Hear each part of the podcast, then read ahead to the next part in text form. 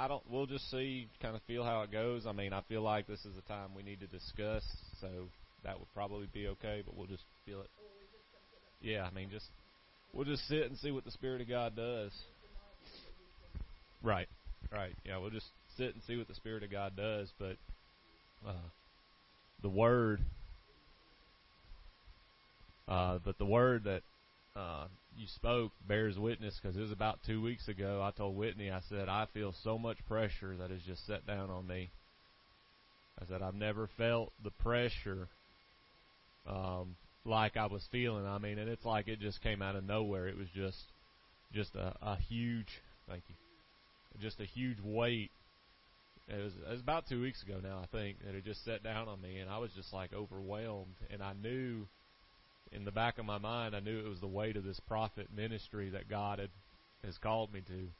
And I can't explain. I mean, I can't tell you. I can't tell you everything about what that means because I don't necessarily know what that. I don't necessarily know what it means, but I do know the weight that I felt was very real. Um, and so I believe it. Uh, it makes sense and lines up with um, with what God has been speaking. And you know, the Lord has spoken in prophecies. He says, This is a day of transfer. He says, I transfer the anointing from a from, to a younger generation. I think that was uh, the revealing of the Christ prophecy a year ago, ten twenty two, I believe is when that one. And that's what God said. He says, I transfer the anointing to a younger generation from Moses unto Joshua. Uh, he said, just as I uh, transferred my spirit at the, in the upper room at the day of Pentecost. He said, I transfer my anointing to a younger generation. I can tell you when I was in Uganda, just the, uh, and when I came back, I'm telling you, the spirit that sat on me was different. And it was like that. It was like I, I was trying to tell, I don't think I did a good job. We were talking last night and I tried to tell him, I was like, it's just this thing's come out of nowhere and it's just, it's just there. It's not something you earn. It's just there. So, Justin, don't think it's something you earn. You know, don't think it's something that, I mean, yeah, we have to have God's favor and we have to be obedient, but don't think that you've got to earn this in order for God to give you this word to speak. You speak the word. You speak the word. It doesn't matter what your life has been up to this point. You speak the word. God's put the call in there. So don't be afraid to speak the word. You don't have to be fearful and think that you you don't deserve this or you didn't earn this. We already know we didn't earn this. God called us. Has nothing to do with the earning of it. It has nothing to do with uh, it being something that you know that we have done so many works that God's given it to us. He is called, and that's it. So don't don't think about that. And the Lord was giving me a scripture. He brought it back to my mind several. Uh, he gave me this scripture several years ago. Uh, me and Whitney were getting ready to go to uh, Brother Chris Harmon's church in Virginia. The Lord had told me to go there. I mean, it, and I don't usually call. I mean, I have lately, I guess, but I don't usually call people and say I need to come to your church. That's just not. Yeah, and I, I mean, God is. I'm trying to find the scripture. Y'all forgive me. It's in First Timothy, but uh, or Second Timothy, excuse me. Well, we'll see if I can get there. I thought I was looking at it. Let's try it one more time. First Timothy, chapter four. But uh, the Lord put this scripture in my spirit as uh, before we were going, because it was at that time that is I knew the Lord was maturing me. This is 2014, it's fall of 2014. I think it was September or October. I think we went the first week of October that year. And uh hey buddy. Yeah, thank you. I appreciate that. Uh, but uh, the Lord spoke that scripture, spoke a scripture I'll read here in a second. And you know, at that time, what I thought spiritual maturity was for me, where I was, was being able to do my own my own revival, more or less. Is that I was, you know, I preached a service here and there, but I felt like, or the way God could relate maturity to me was I could do my own three day meeting, and that would be a step in that maturity. And I mean, it was. I mean, it's what God had us to do you know, and that's how again, that's how I thought maturity was supposed to be. That was the step. And so, and we did, and God, I mean, God used us, and God spoke, and but the scripture that He gave me was First Timothy, chapter four, and verse 12. And I'm going to read through a few scriptures, but starting at verse 12. Let no man despise thy youth, but be thou an example of the believers in word, in conversation, in charity, in charity, excuse me, in spirit, in faith, and purity. Till I come, give attention, attendance to reading, to exhortation, to doctrine. Neglect not the gift that is in thee, which was given thee by the by, by if I can speak, which was given thee by prophecy, with the laying on of the hands of the presbytery. Meditate upon these things, give thyself wholly to them, that thy profiting may appear to all. Take heed unto thyself and unto the doctrine. Continue in them, for in doing this thou shalt both save thyself and them that hear thee. And I believe also,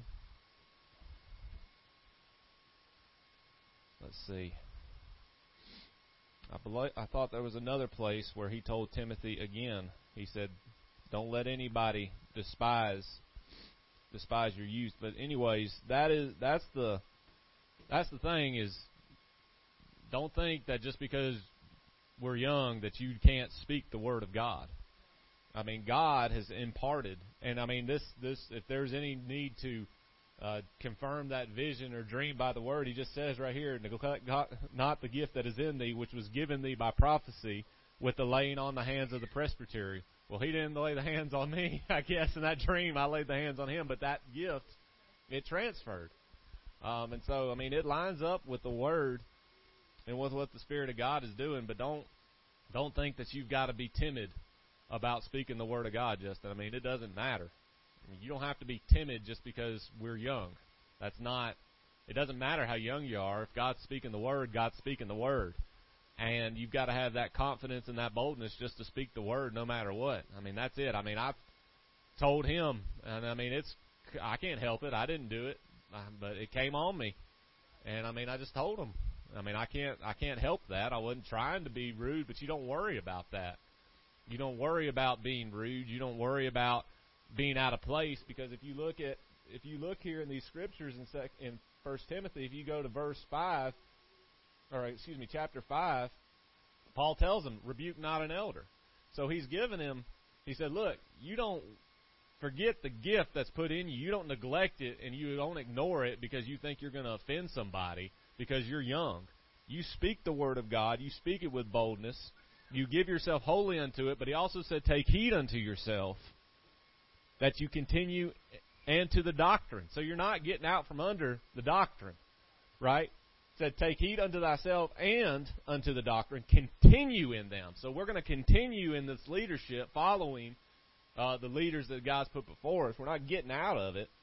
But he said, and he says, in doing this, thou shalt both save thyself and them that hear thee. And then that's where he goes right into rebuke not an elder. So he's telling you, don't worry about how young you are. Speak the word, but don't go and rebuke an elder because you think that you're right and they're wrong.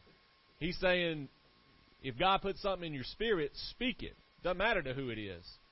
Okay? It doesn't matter to, to who who God tells you to speak to. You speak that word of God, but you don't rebuke an elder. There's a difference between speaking the unction of the Spirit of God and then trying to correct uh, correct somebody uh, and chasing them and give them instruction on how to walk with God. You're not giving them necessarily instruction in their day to day life, but you are uh, like God moved on me to tell them about the house meetings. I can't help that.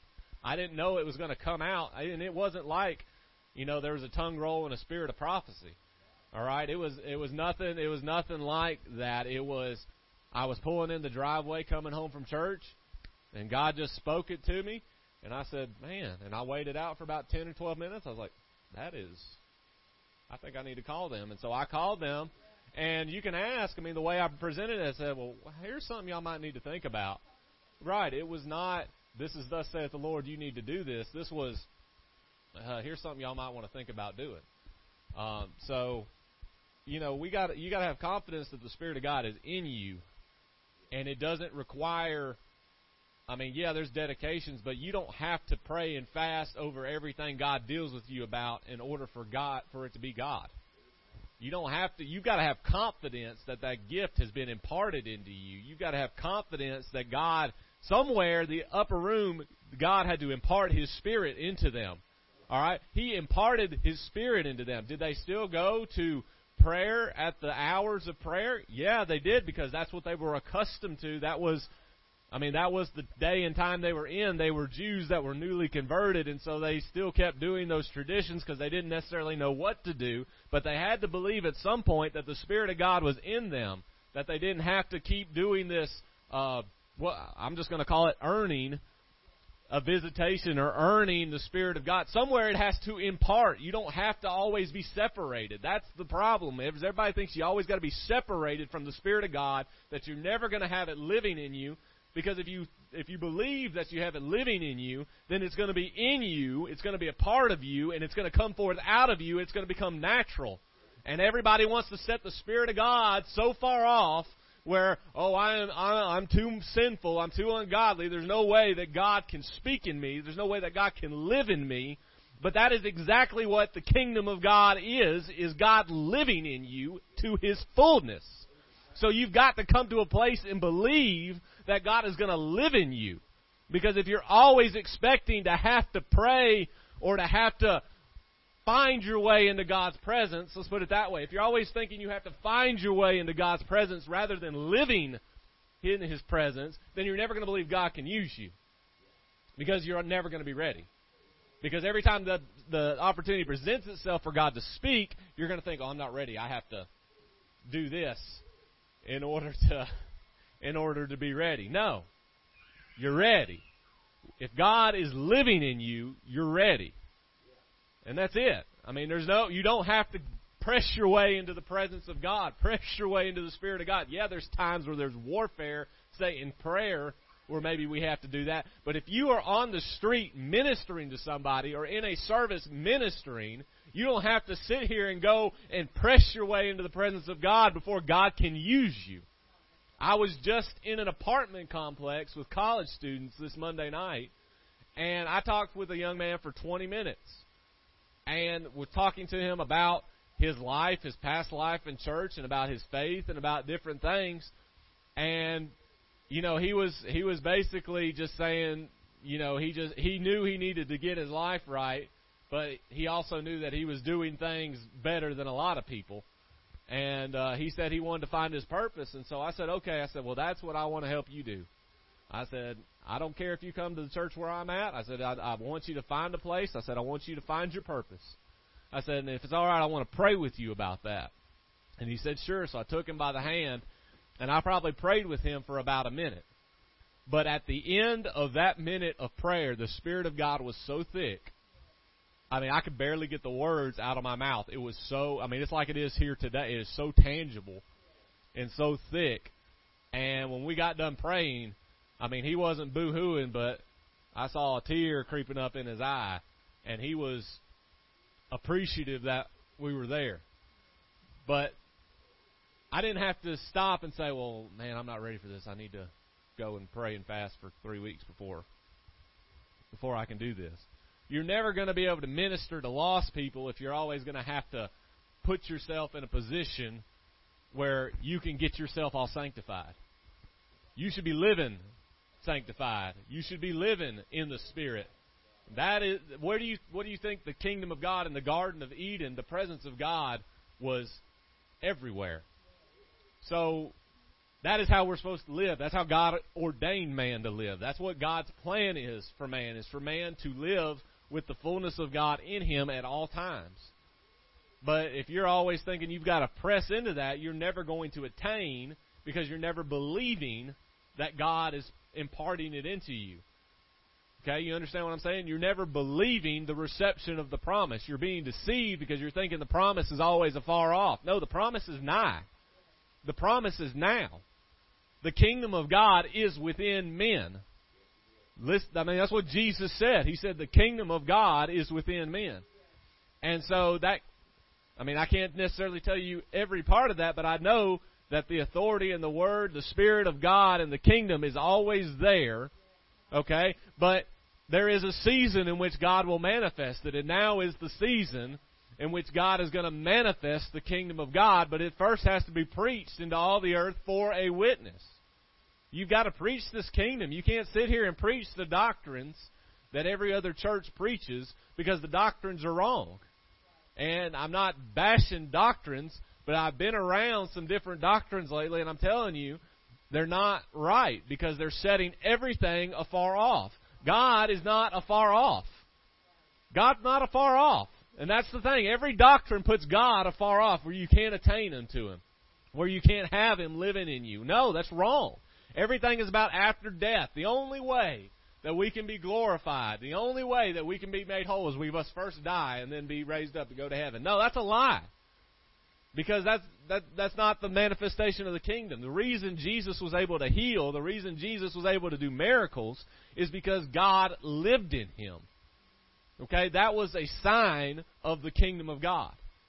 That's why he did those things. It wasn't it was a sign of the kingdom of God. He came preaching the kingdom of God.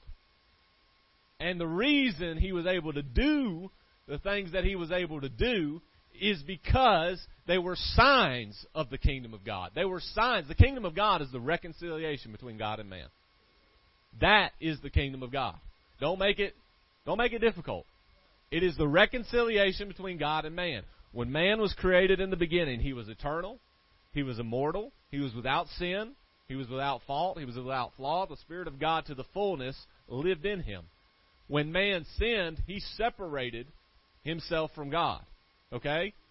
Well, the only way that you can be reconciled back is if you undo everything that sin did. Well, guess what? Sin made man no longer immortal, made him no longer eternal, it made him carnal. Okay? All of those things, it, it brought in sickness, it brought in disease, it brought in murder, it brought in all these other things. So the only way to undo that, the only way that you can be reconciled back to God is if all those consequences are done away. So the carnal mind has to go. All right, the sin nature has to go. The mortality has to go. All of those things have to go. Because that is you're not fully reconciled to God if any of those things exist because that's not how God created man. And that's what Jesus Christ came to do is he defeated all of those things. He defeated the carnal mind. Bible says that he defeated in his enmity the flesh. All right, I believe that's Ephesians 2 where it said, In his flesh he defeated the enmity. We'll turn there real quick, and I'll find that verse.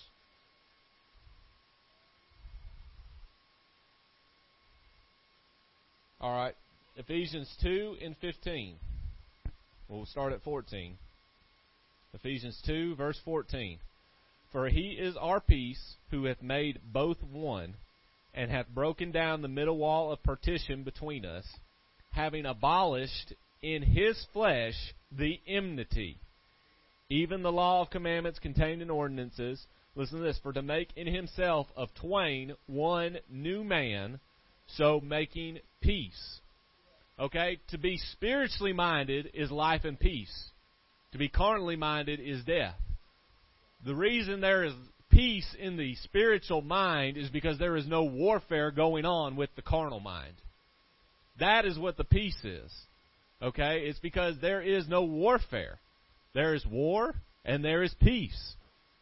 Well, the reason you can have peace is because he did what? He took of both, of twain, that means both, and made one new man. Okay? The only way you can be a new man is if you are spiritually born again. This body will not be made brand new. It will if we die and it will be resurrected, and I can't tell you what form or fashion it will be resurrected in. I'm not too worried about it. But it will be in a spiritual body. Okay? It will not be this glorified body that is in heaven. Heaven is a spiritual realm. God created man to live on the earth. God didn't create man to live in heaven. What sense does it make for the promise of God to be in heaven if man created God on the earth? He said there will be a new heaven and a new earth. If everybody's going to be in heaven, what's the point of the new earth? What's the point of having a new heaven and a new earth if everybody's going to be stuck in heaven and nobody's going to be in earth? It makes no sense. Why would New Jerusalem descend down from heaven if everybody's going to be in heaven? It's got to come down. Why? Because God wanted man to live here. God created man here. Out of the dust of the earth he formed man. It wasn't out of the spiritual clouds and pixie dust in heaven. It was out of the dust of the earth that God formed man. So God wants man to live here, but he wants him to live here in his authority, in his dominion, in his kingdom, in his mind. That's what God wants. And the church is blinded because they're thinking everything is in heaven. They're thinking everybody is going to escape the wrath of God. They think everybody's going to escape the judgment of God because they're going to get caught away. And that's not that's not scripture. It's it's deceived. They've taken a spiritual thing and made it natural. They've taken what God meant to be a spiritual thing and they're making it a natural thing because instead of ascending in the spirit, instead of going to a place in the spirit, they think they're being taken away from the earth itself. Well, that's not how it works. I can the dream. I had a dream in 2000. I want to say 2009. It could have been 2010. And I was in a. I mean, it was. I was in a restaurant. It was like a Wendy's. That's just the way I the. Just the way it was made up seemed like a Wendy's. And there was a boy and his mother that came in that restaurant, and that boy was in a wheelchair, motorized wheelchair, and he was all drawn up and hand shrunk, and I mean, just you know, just you could tell he wasn't formed right. I mean, probably seven or eight years old, but had a you know a leg about that long, and you know a foot that wasn't fully formed, and hands and all that stuff, and an arm. And so, I started walking towards that boy, and as I did, and this is probably just the way the Lord spoke it to me. I don't know that there's any significance, I guess, but that boy, that boy cried out but not like a good cry out, like the devil crying out. And so, as I walked towards him, I got beside him in that motorized wheelchair, and we walked out, and we walked through a doorway outside.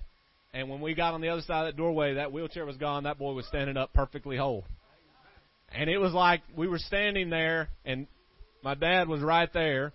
As we walked out that door, he was just like, it's like he was waiting for me to come in or come out, whatever, to go through that door. And it's like you looked across the face of the earth and it was just like a war zone. Just utter destruction. But when that boy was healed, it was the last enemy. It was the it was the defeat. It was the last enemy. That was the entering into the kingdom of God because the last enemy that shall be destroyed is death. That was the entering into the kingdom of God. That's where God wants to take us. And I was on earth. I wasn't caught up into heaven. I was on earth. I was on earth. And then all I heard in the background was that song, How Great is Our God, just playing. I could just hear it. And it was, I mean, my God, it was, the last enemy was defeated. The last enemy was defeated. I'm telling you, we're on the verge of the last enemy being defeated. But my God, people gotta know that it can be defeated. You don't defeat it by dying first. Jesus tasted death for every man. He tasted death for every man. He's the one. I know Scripture says that it's appointed unto man once to die and afterwards the judgment. But my God, when you get translated, you don't die. If you're going to get caught up in the rapture, you ain't dying. So don't be, don't think, don't let that doctrine fool you. When you get caught up in the Spirit, okay, yeah, I know Scripture says it's appointed unto man wants to die. And guess what? If the Lord tarries is coming, you might. But when that Spirit comes in, you ain't going to die. Don't think you got to die and go in the ground in order to obtain the promise of God. You might. It says that many fell upon sleep. But it doesn't mean everybody will. Because Paul talks about those of us that are alive and remain. I show you a mystery. We shall not all sleep, but we shall all be changed. In the twinkling of an eye, at the last trump. Amen. This corruptible shall put on incorruptible. This mortal shall put on immortality. Amen. This death shall be swallowed up in life. And the saying will be fulfilled. Death, where is thy sting? O grave, where is thy victory? Amen. 1 Corinthians 15, man, this is what this is the promise of God. This is right here on earth. It ain't meant to be anywhere else. And people don't know that. People don't know that the promise of God is to men here on earth. They're sitting here looking for everything in heaven.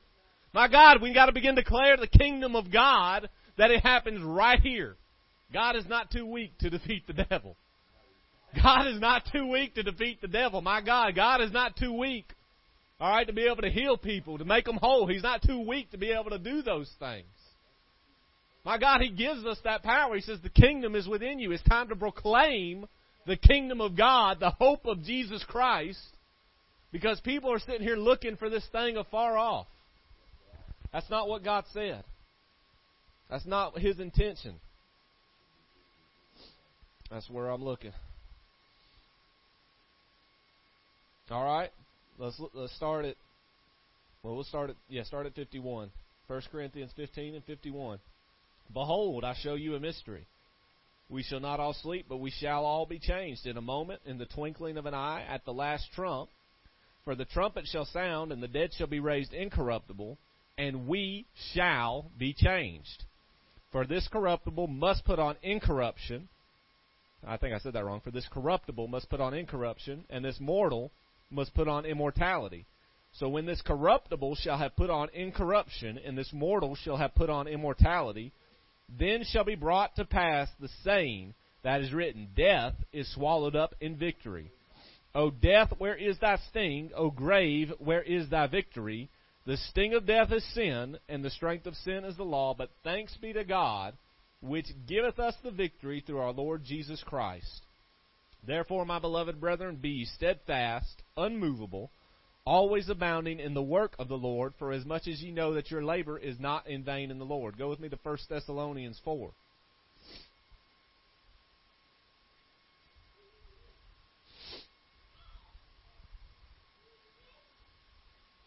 First Thessalonians 4 and 13.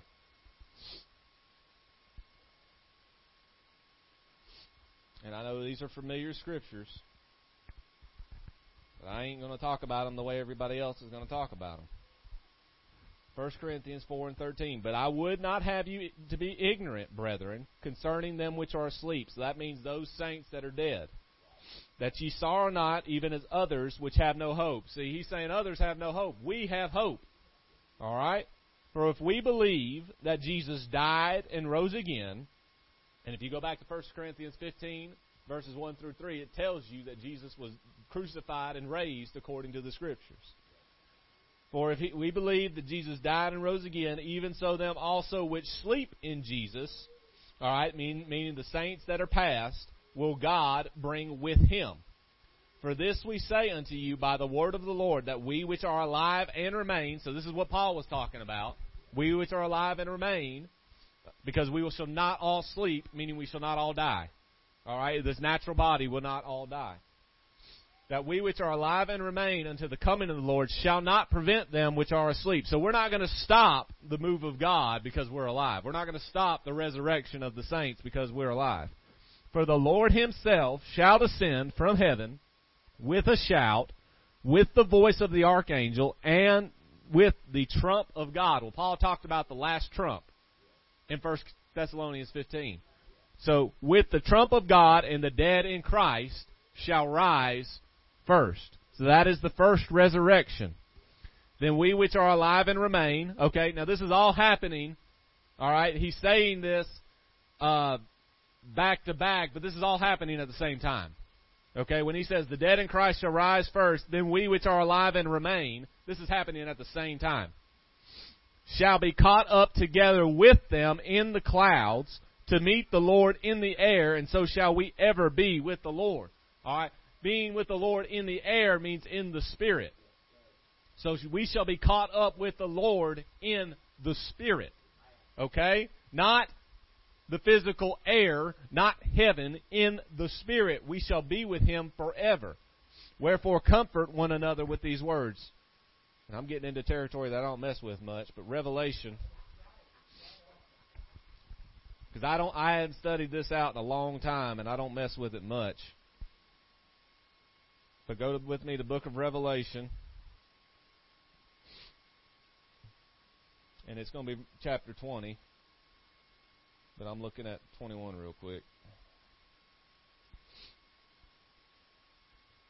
Okay. Verse 20. Excuse me, chapter 20. And we'll just start at the beginning. All right. Revelation chapter 20, verse 1. And I saw an angel come down from heaven, having the key of the bottomless pit and a great chain in his hand. And he laid hold on that the dragon, that old serpent, which is the devil and Satan, and bound him a thousand years. Okay, so y'all have heard pastors preached on this, and that is meaning he has the authority. There's no literal chain, there's no literal key. There's no literal lock on the devil's tail. He's a spirit. He's a spiritual being. You can't lock him up with a natural thing. It is the authority of the Spirit of God that has bound him up. And cast him into the bottomless pit, and shut him up, and set a seal upon him, that he should deceive the nations no more, till the thousand years shall be fulfilled. And after that he must be loosed a little season. And I saw thrones, and they sat upon them, and judgment was given unto them. And I saw the souls of them that were beheaded for the witness of Jesus, and for the word of God, and which had not worshipped the beast, neither his image, neither had received his mark upon their foreheads, in their minds, or in their hands, which is basically saying the power, but it is, if you receive it in your mind, then your actions will follow. Okay? That's what that means. In the forehead is the mind, the hand is the power, or the actions in which you uh, proceed. So, if you have not received, meaning you have not allowed it to possess you, allowed it to come in you, okay, then it will not act out. Jesus said, or uh, John said in the Gospel of John, chapter 1, he said, But to as many as received him, to them gave he power to become the sons of God. So if you receive of that Spirit and of that doctrine, you then have the power to become the sons of God. So if you receive of this mark, what we call the mark, was referred to as the mark of the beast, then you will become as the beast or whatever. You will become in that way. And they lived and reigned with Christ a thousand years. Those are the ones that did not bow down. Okay, those are the ones that kept with the doctrine of Christ. But the rest of the dead lived not again until the thousand years were finished. This is the first resurrection. So the beginning of that a thousand year reign that we just talked about, alright, this goes to 1 Thessalonians 4 with that last trump. Okay, that was the last trump. That was the seventh trump. Paul said at 1 Corinthians 15, that is the last trump. Okay, all three of those are signifying the same thing. They are the same moment in time. Don't confuse them with different, those are the same moment in time, okay? Hear me now. Same moment. Blessed is he, blessed and holy is he that hath part in the first resurrection. Okay, those that were raised at the beginning of that thousand years. On such the second death hath no power, but they shall be priests of God and of Christ, and shall reign with him a thousand years. Now, where are you going to reign with him? What sense does it make to reign with him in heaven? Because there's nothing to rule over necessarily in heaven. Right? He is, is reigning here. And when the thousand years are expired, Satan shall be loosed out of his prison and shall go out to deceive the nations. Well, guess what? If we're ruling and reigning in heaven, but the devil's also shut up where he can't afflict the earth, you kind of see the disconnect there? It, it really makes no sense that the Satan can't come and deceive the nations of the earth, but yet we're going to be ruling and reigning in heaven. But there's nothing going on in earth to that requires our rule and reign. Y'all, y'all see what I'm what I'm saying? So it only makes sense if Satan's going to come out and deceive the nations. He's talking about the earth. So it only makes sense for us to rule and reign on the earth. Okay? So he should be loose, go out to deceive the nations, which are the four quarters of the earth, which just means the entire earth. Gog and Magog, to gather them together to battle, the number of whom is as the sand of the sea. And they went up on the breadth of the earth and compassed the camp of the saints about in the beloved city. And fire came down from God out of heaven and devoured them.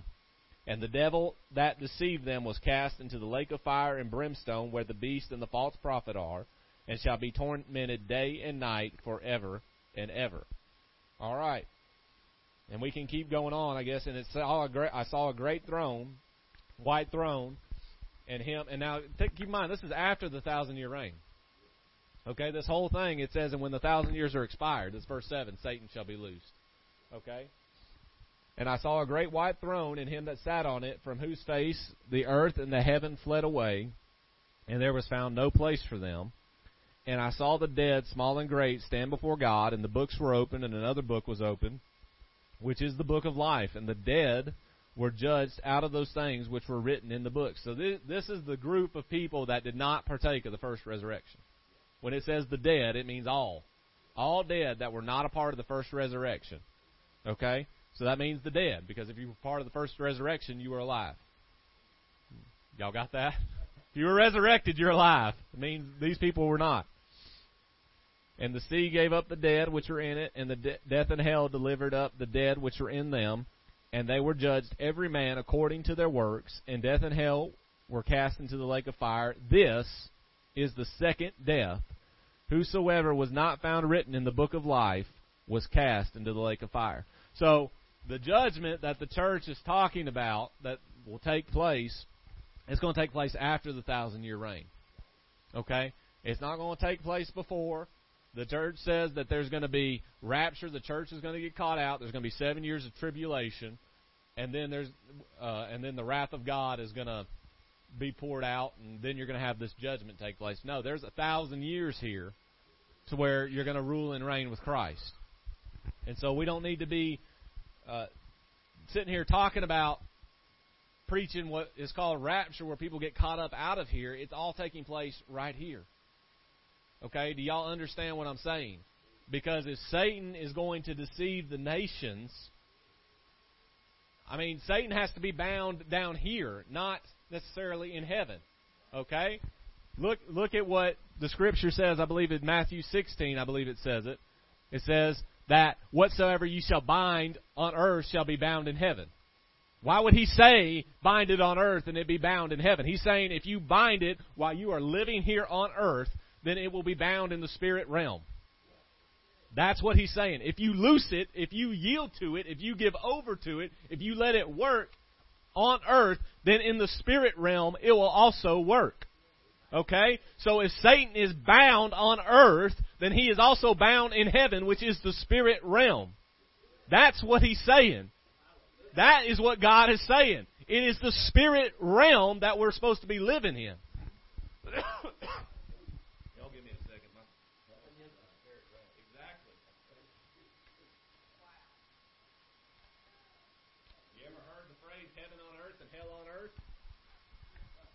Well, my God, it's a spiritual realm. God didn't make man natural beings, He made them spiritual. All right? We just have a natural body to a degree. Because Paul says we will have a natural body, but then we'll have a spiritual body. Amen? Which is a glorified body, which is not what we get when we go to heaven. Okay? We're not going to get some glorified body when we go to heaven. That's not the end all be all of what God's saying. I'm not telling you that you won't have some sort of form right up there. I don't know, but I can tell you there, the reason we'll have a spiritual body is because we'll be right here. Okay, y'all understand me? You with me? Because that is what that's what God is talking about. He's talking about He wants the kingdom of God. Let Thy kingdom come. Thy will be done in earth as it is in heaven in the spirit realm. God, let thy kingdom come in earth. Right here, right now. Why do we pray for it to be right here if everything is going to be up there? If everything was going to be up there, why don't we say, My God, let me go now? And I know people say, well, he gave you a charge to preach the gospel into all the earth. Yeah, he did, but he said do it for a witness. A witness of what? Of a sign of the coming of the kingdom of heaven. John the Baptist came preaching, Repent ye, for the kingdom of heaven is at hand. Jesus said, Go and preach the gospel of the kingdom as a witness into all the world. All right? The gospel of the kingdom was supposed to be preached. It ain't the bad gospel of repentance. All right? Just preaching you're going to die and go to heaven, that's repentance. Y'all with me? That is that's repentance. That is remission of sins, that is repentance. John said to believe on him which cometh after me. Okay? He said, Believe on him which cometh after. Well, guess what him that cometh after did? He preached the kingdom of heaven and he baptized with what? The Holy Ghost and with fire. It does not say tongues of fire. Tongues of fire is not in the Bible, that phrase. It is not in there. And I will I will the Lord dealt with me about that last night and I'm and I will show you because I want you to understand there is a total difference between, between the Holy Ghost be baptized with the Holy Ghost and fire, and what happened at the day of Pentecost. Totally different things. And the Lord told you that, I think, a couple years ago. Yeah, and I think in the beginning of a service, He told you. Okay. But I think also going back, and I'll have to remember, I think in a New Year's service one day, his death and being baptized, right, and being baptized. Uh, yes, yes. So, look, looking at Acts chapter two, we'll go there and we'll just, I mean, we'll just take our time. I hope y'all aren't in a rush.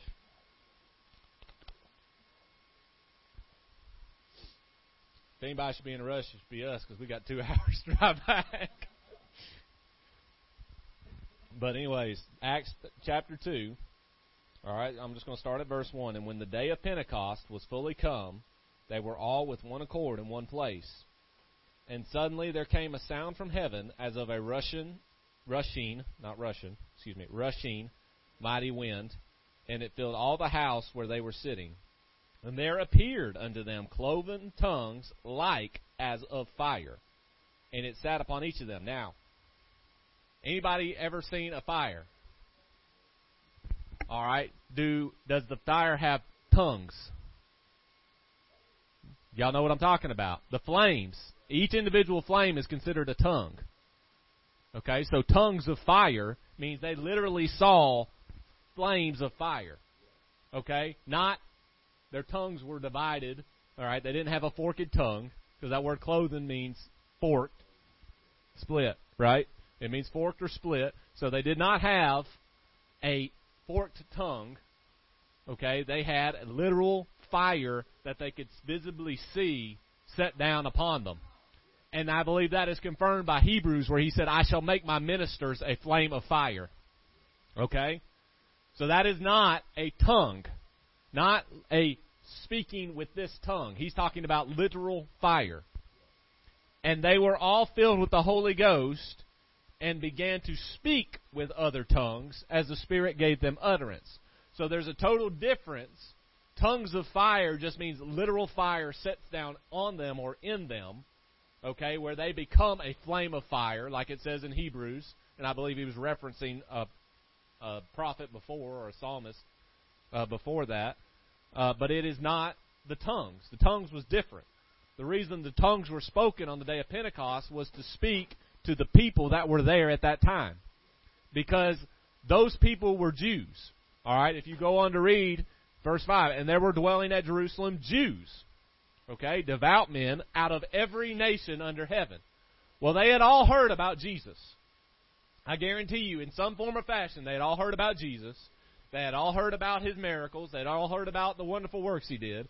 And they also all, all heard about his crucifixion and they probably most of them heard something about the rumor of his resurrection and his body disappearing. So, these disciples, which had joined themselves to Jesus before he died, okay, they were in this upper room praying. All right, as it said, they were all with one accord in in one place in one accord, right? So they were all praying, seeking the promise which Jesus told them about in Acts chapter one. Okay, so when the Spirit of God came in, the witness that God could show those Jews that did not believe in Jesus and made a mockery and said, well, he didn't really raise from the dead, they stole his body, or he wasn't truly the Messiah, the witness that he could show was speaking with those other tongues. That's the way, that's why God spoke in tongues. It had nothing to do with the Holy Ghost. I mean, the Holy Ghost allowed them to do it, but it wasn't just because they received the Holy Ghost that they spoke in tongues. Okay? They received of the Holy Ghost, and the witness of the Holy Ghost, the witness of the resurrected Christ living in them, was the speaking in other tongues. Because those people would know, they don't know my language. How are they doing this? And it said that they were speaking in their tongues, and they said, How hear we every man in our own tongue wherein we were born? Uh, verse 7 And they were all amazed and marveled, saying one to another, Behold, are not all these that speak? Well, I guess I need to start at 6. I'm getting out of order. Now, when this was noised abroad, the multitude came together and were confounded because that every man heard them speak in his own language. So these Jews that we were talking about heard every person speak in their own language. These were all foreigners. And when this was, uh, and they were all amazed and marveled, saying to one another, Behold, are not all these which speak Galileans? So they knew they were locals. Okay? And how hear we every man in our tongue wherein we were born? Skipping down to verse 11. Cretes and Arabians, we do hear them speak in our tongues the wonderful works of God. So they were able to hear, okay, they were able to speak those tongues in order to be a witness. All right, go with me to Matthew.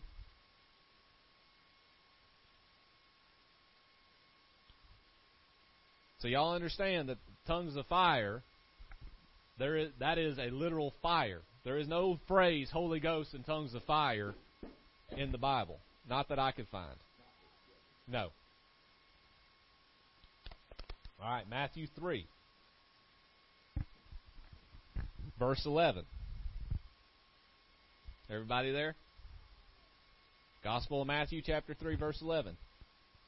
I indeed baptize you with water unto repentance. This is John the Baptist. But he that cometh after me is mightier than I, whose shoes I am not worthy to bear. He shall baptize you with the Holy Ghost and with fire. Okay, now I'm going to go out on a limb here because I hadn't really studied this out but I do believe it lines up with Scripture, is that baptism of repentance is with water. Okay? Y'all with me? He says, I indeed baptize you with water unto repentance. So when you repent, it's like Peter said, you repent and baptized and be baptized, every one of you in the name of Jesus. Okay? Alright? So that is baptism with water. Now, Jesus said, I'm going to baptize you with the Holy Ghost and with fire. Alright? Baptism of the Holy Ghost is to purify, and that is why there is a fire to purify, to get rid of the impurities. So, at the, in, when Noah's day, God cleansed the earth, He washed the earth. In this day, God will purify. You understand what I'm saying? There was a washing of the earth in the beginning in Noah's day. God washed it with water, but in this day He will burn it up. He will purify because the washing does nothing but an outward. It is a sign, okay, of a what we believe the purification. It is a step towards the purification, but it is a washing. All right? The purifying can only occur by fire. You can take a piece of gold and you can wash it off, but it can still have purity, impurities on the inside. It takes fire to purify. So therefore, he will baptize you with the Holy Ghost and with fire. Okay? To purify his people. He said, I will purify unto myself, myself a peculiar people. She just grabbed him by the head. Not on purpose, but it was funny. but it will purify unto myself a peculiar people, right? He said, I will purify. So that is trial by, you know, fire, or what it says in, I believe, 1 Corinthians 3, the day shall declare his work so as by fire. Alright? The fire will declare. What does he say? I will come as a purifier of silver, as a refiner of gold. Alright? The day, uh, Peter in Second Peter says, the heavens shall melt away with fervent heat. Okay? So this is, this is a day of fire. This is a day of fire, okay? This is when the church will be purified. This is when the people will be purified. It won't just be a washing anymore. It's going to be a purification. That's what God wants to do. It's going to be a purification. Alright, so that is where you can't just sit here and accept that the baptism of repentance is all that's preached. All people are preaching, they say they're preaching Jesus Christ, but they're really preaching John. Because they're saying you repent, you turn from your sins, okay, and then that's it. You yeah, you're supposed to follow on to know Christ, but they're not taught about the purification. They're not taught that they can have the fullness of God live in them. Instead, they're taught that the fullness of God and the glorified body is in heaven. The church is deceived. And that's where those of us, we have to know the kingdom of God. Okay? We have to preach the kingdom of God. I'll give you another one. Noah was a forerunner into the kingdom of God for his generation. Because he preached righteousness. He warned people of the wrath to come. And so God flooded the earth with water, cleansed it all. Okay? But Jesus Christ is our forerunner into the holiest of all. God said that we are forerunners, okay? So therefore, that means He has given us the knowledge of the kingdom of God.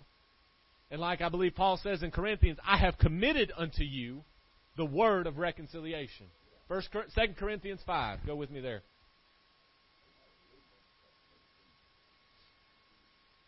I believe you are right.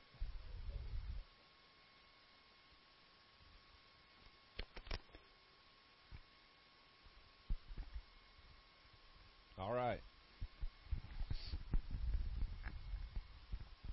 2 Corinthians 5, verse 18.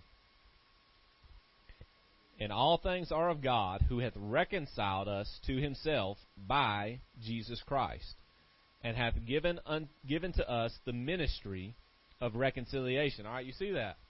God hath reconciled us to himself by Jesus Christ and have given to us the ministry of reconciliation. Now, we talked about reconciliation. Is It is the total undoing of everything that happened in the beginning. It is the total undoing of sin, which means bringing back immortality, eternal life, getting rid of the carnal mind. That is the reconciliation, and He did that by Jesus Christ.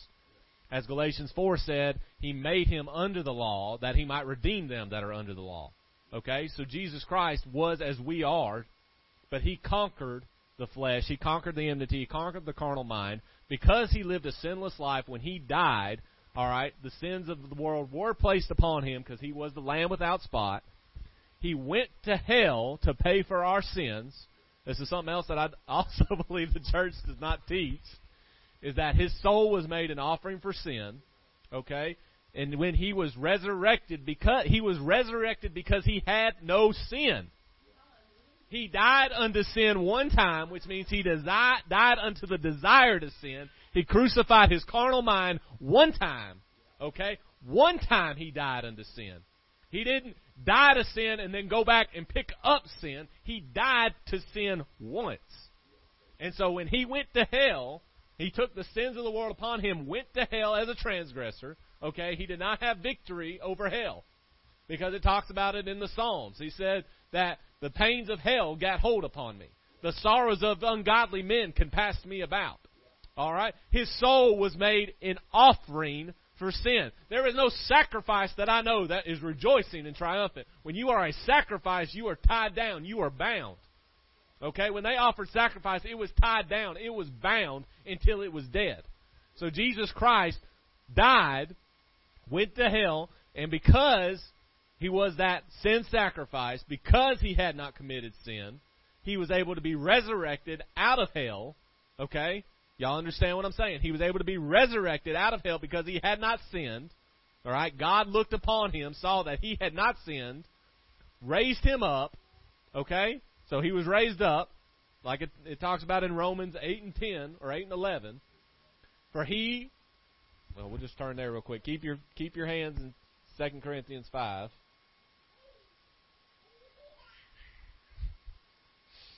Romans 8, verse 11.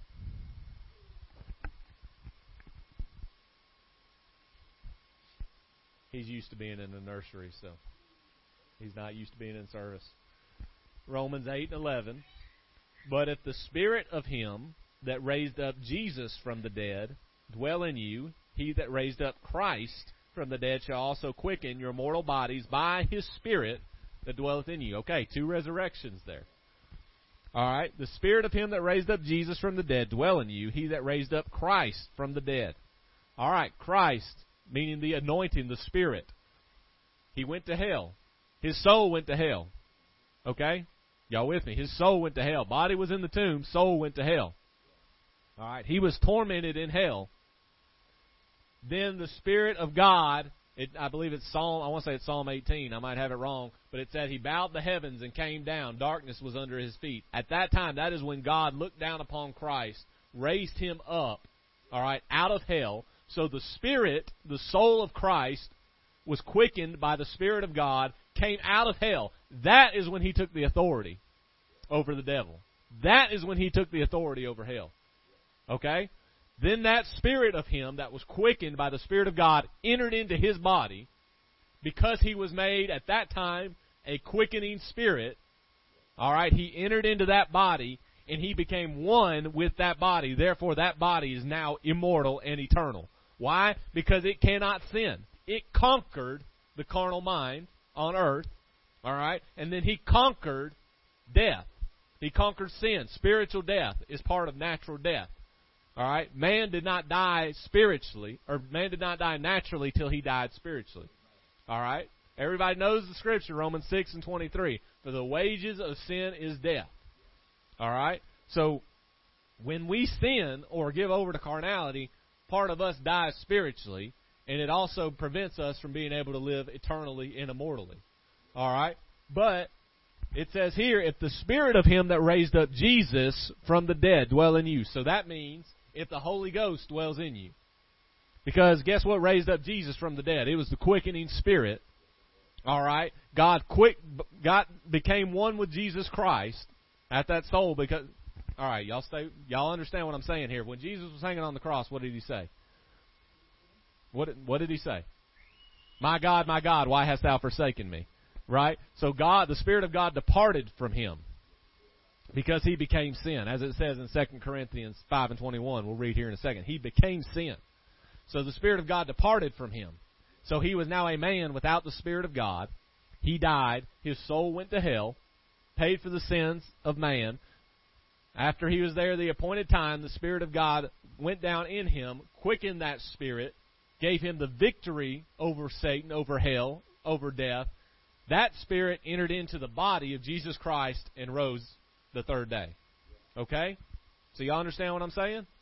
So that is what it's talking about. The whole the spirit that raised up Jesus from the dead, all right, is the spirit of God. If that dwells in you, then he that raised up Christ from the dead shall also quicken your mortal bodies.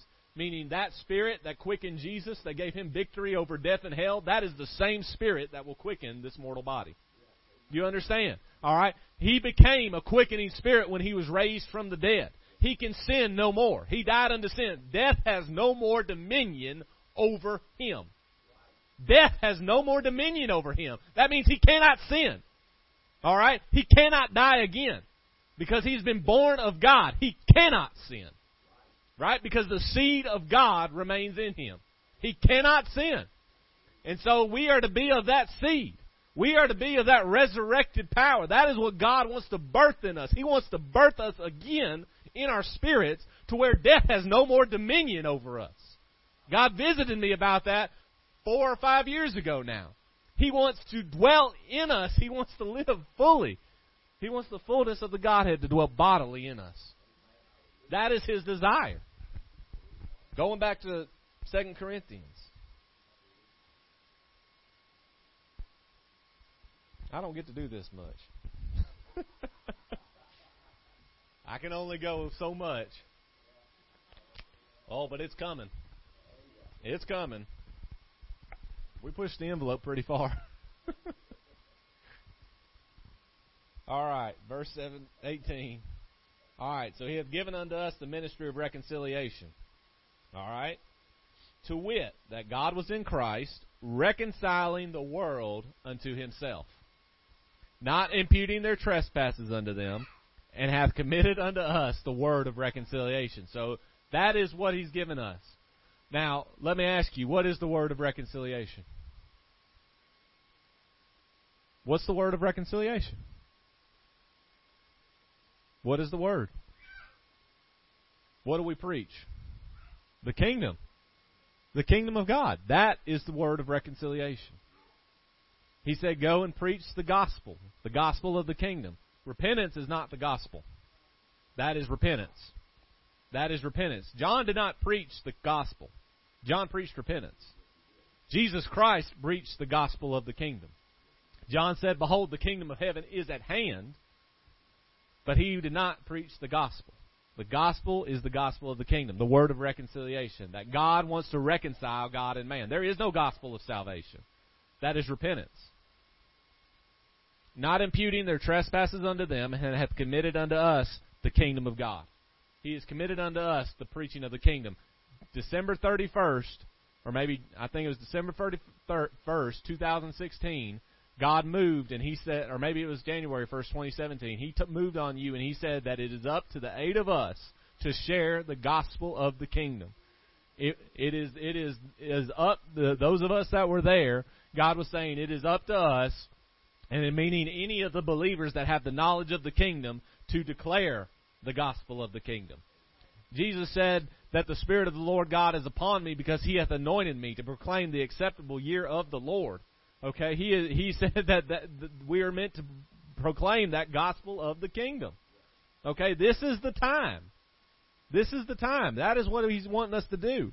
Now then, we are ambassadors or representatives for Christ. As though God did beseech you by us, we pray you in Christ's stead, be ye reconciled to God.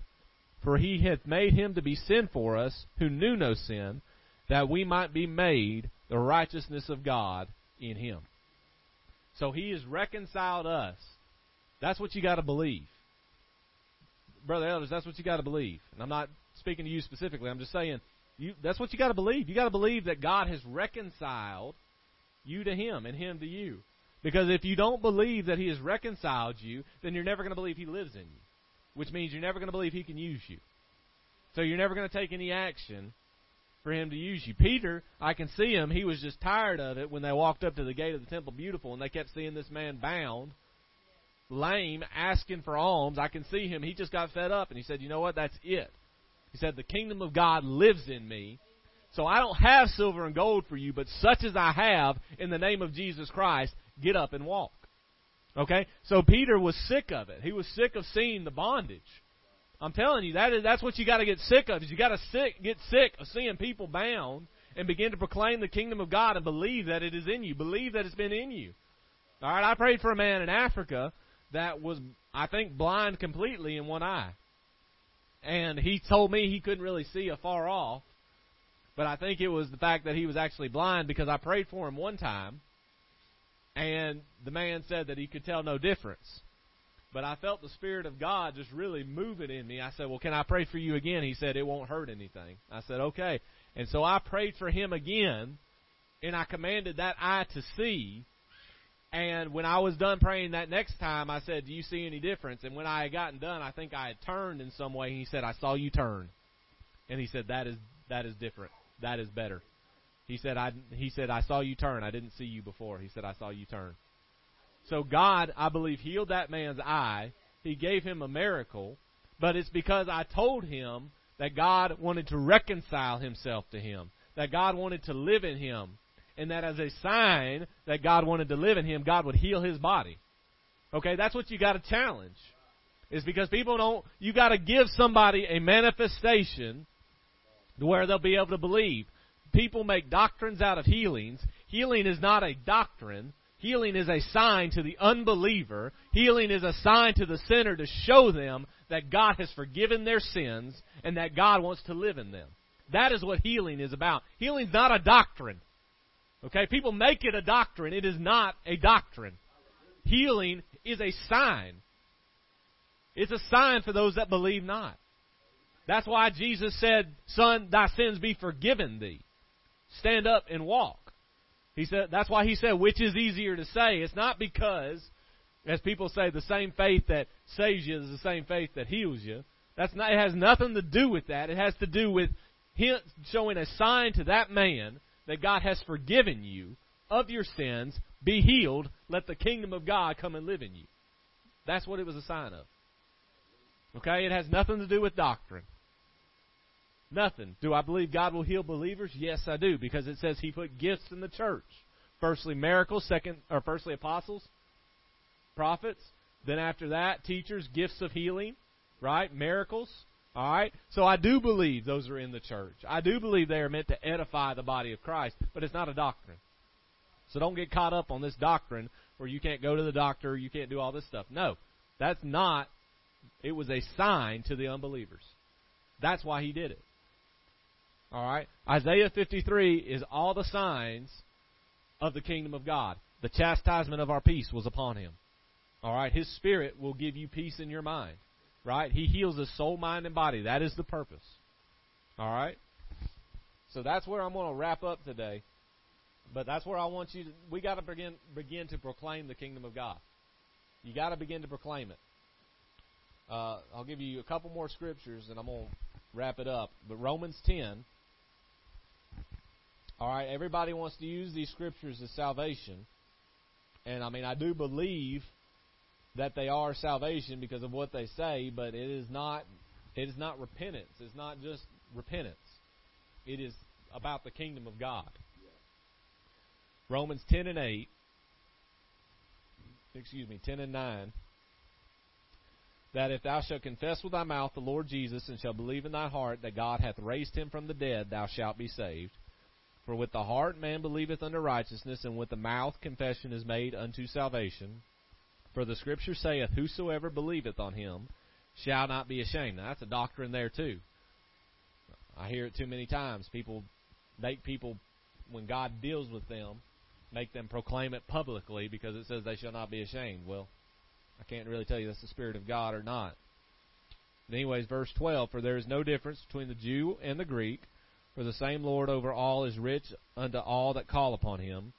Well, I'll go back to verse 11. If somebody has really been saved, they're going to be shouting that the Spirit of God has saved them. It's not going to be something where you got to call them out and say, "Tell what God has done for you." No, they're going to if they're truly saved, they're going to they're going to declare it.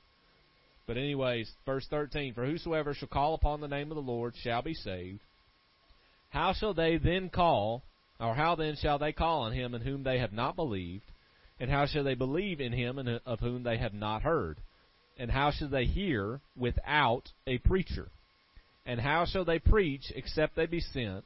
As it is written, How beautiful are the feet of them that preach the gospel of peace and bring glad tidings of good things. Now listen to this. But they have not all obeyed the gospel, for Isaiah saith, Who shall believe our report? What does Isaiah 53 say? For who hath believed our report, and into whom is the arm of the Lord revealed? Who is the power of God? Who is the kingdom of God revealed? So we are sent to preach the gospel of the kingdom.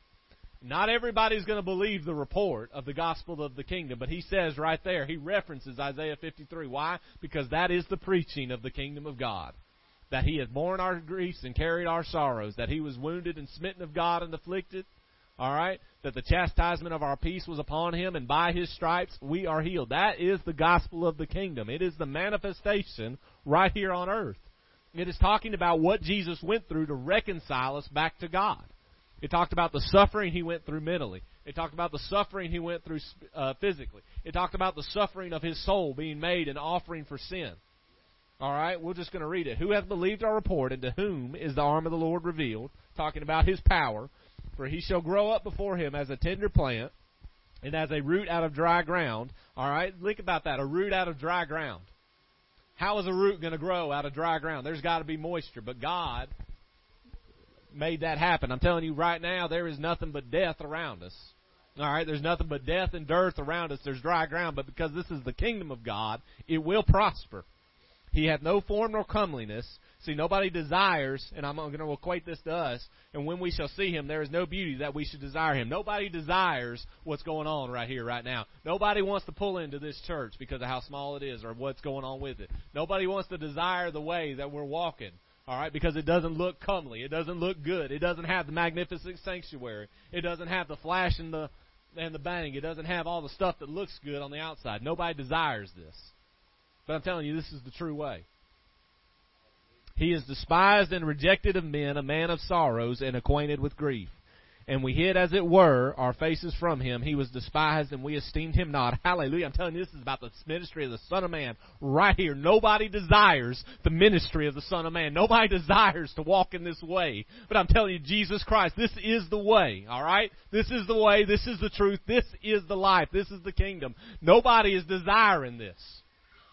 Nobody is desiring this because this is exactly how Jesus lived his life. What we're doing right now, suffering the reproach, being cast out as evil, being made fun of because we think we're in the wrong way or people think we're in the wrong way, looking at a small church with hardly any people in it, barely struggling to get by financially. I'm telling you, this is exactly what Jesus put himself through. This is exactly what he suffered for, for the truth, and God's going to raise us up.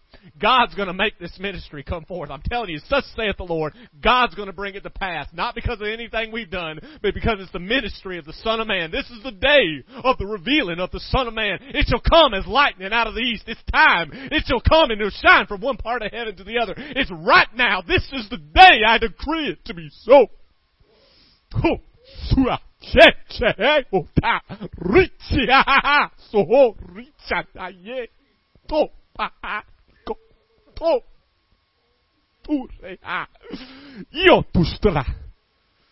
Oh, hallelujah.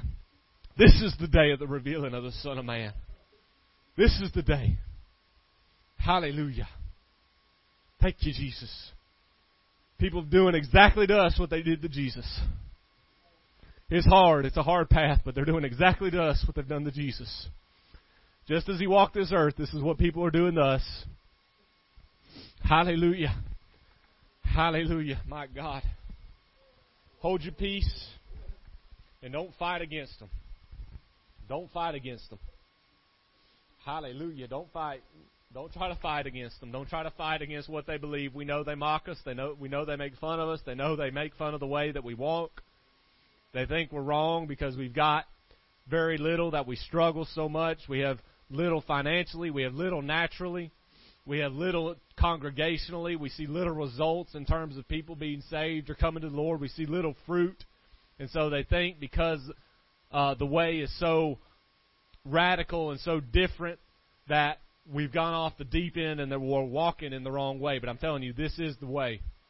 This is the way. This is the ministry of the Son of Man because this is the way that Jesus Christ lived on this earth. This is it right here. This is the way. This is the way. He is despised and rejected of men. Every one of us, if you stuck in with this word truly, you've been despised and rejected of men. A man of sorrows and acquainted with grief. We hid, as it were, our faces from him. Everybody that doesn't believe this way is hiding their faces. They don't want to be around us because they think we're a reproach. He was despised and we esteemed him not. There is no esteem, there is no respect for this way because people think you've gone off the deep end. Surely he hath borne our griefs and carried our sorrows. If we have not fought for the people everywhere, the people that are bound, I'm telling you, those people that are bound in religion, that aren't far from this area, they're bound in religion, and we have borne their griefs and carried their sorrows because we want to see, we want to see them delivered from that bondage. Yet we did esteem him stricken, smitten of God, and afflicted. So they think we're in the wrong, that God has smitten us, that we're afflicted of God because we've done wrong. But he was wounded for our transgressions, he was bruised for our iniquities. Yes, we did not pay for people's sins.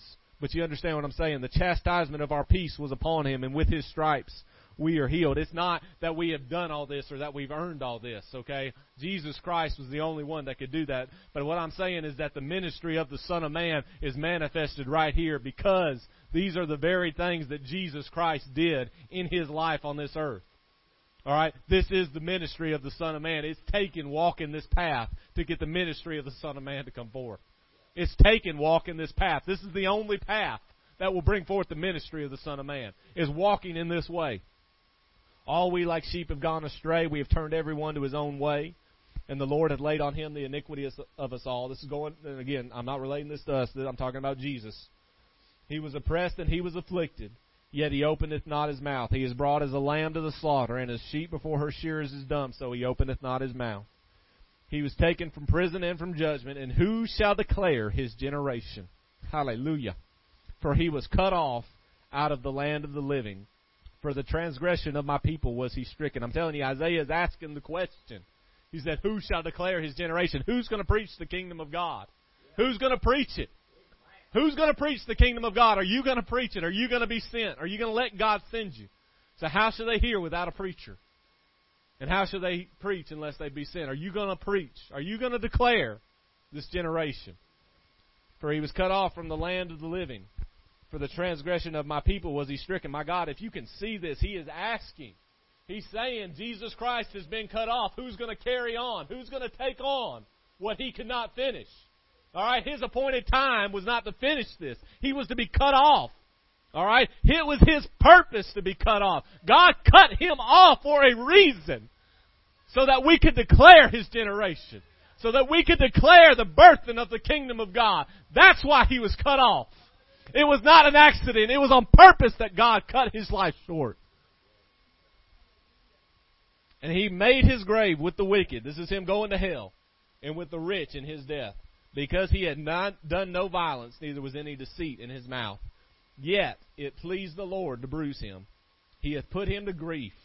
When thou shalt make his soul an offering for sin, this is talking about his suffering in hell, he shall see his seed. God saw the seed of God in Jesus Christ. Alright, he said, He shall see his seed. He shall prolong his days, and the pleasure of the Lord shall prosper in his hand. Meaning, that's where he's talking about raising him up. He shall see of the travail of his soul, and shall be satisfied. By his knowledge, meaning the mind, okay, shall my righteous servant justify many, for he shall bear their iniquities. Therefore will I divide him a portion with the great, and he shall divide the spoil with the strong, because he hath poured out his soul unto death, and he was numbered, meaning considered, a transgressor. It doesn't mean necessarily that his days were numbered with the transgressors, but he was considered a transgressor. And he bare the sin of many and made intercession for the transgressors. I'm telling you, this is the ministry of the Son of Man. Yeah, we're not going to be the sin sacrifice. But the way he lived his life, walking this path, yeah, it's been a hard path, but I'm telling you, if you've stuck with it, this is the day the ministry of the Son of Man is going to come forth. This is the day because we've lived it this way. Because we've lived it this way. This is the day. This is it. So get ready. Don't think it don't think it's a way don't think it's a long way off. It's here. It's here. It's time to begin speaking it, Justin. It's time to begin speaking it. I'm telling you, it's time to get up and be about the Father's business. Do what I told you to do. Start that Bible study. Find a way to do it. I don't care how you do it. I don't care which way you start it. You start it. You run it your way. You run it the way God tells you to do it. I don't care what anybody else says. It doesn't matter to me what your parents say. God ain't concerned about them. No offense to y'all, but it doesn't matter. This is God's calling for His life. You stay out of it. You don't, you don't influence Him. You don't interrupt it. You let God speak to Him and you let Him follow it. Just like you gotta let him grow up and be a man by himself, you gotta let him grow up in the spirit by himself. The man shall leave his father and mother, shall be cleaved unto his wife. He is going to be cleaved unto the bride of Christ right now. You leave him alone. You leave him alone. You let God work in his life. You don't influence him. You don't try to control him. It's his life. It's the call of God on him. You leave him alone. You don't touch it. I don't care what kind of hurt or upsetness it has. You leave it alone. You don't touch it because you don't want to be fighting against God. So, Justin, you do it. You don't. When I told you pray about it, I meant you figure out how to do it. Okay, not not whether it's the mind of God or not. Which I, I I don't know how you took it, but I'm just letting you know. you figure out how to do it. Okay. God's not mad. I'm not trying to sound mad. I'm just saying you figure out how to do it not figure out if it's the mind of God. I can tell you it's the mind of God. And I believe you know that. I believe you know. But, my God, I didn't expect this. Woo! I didn't expect this at all.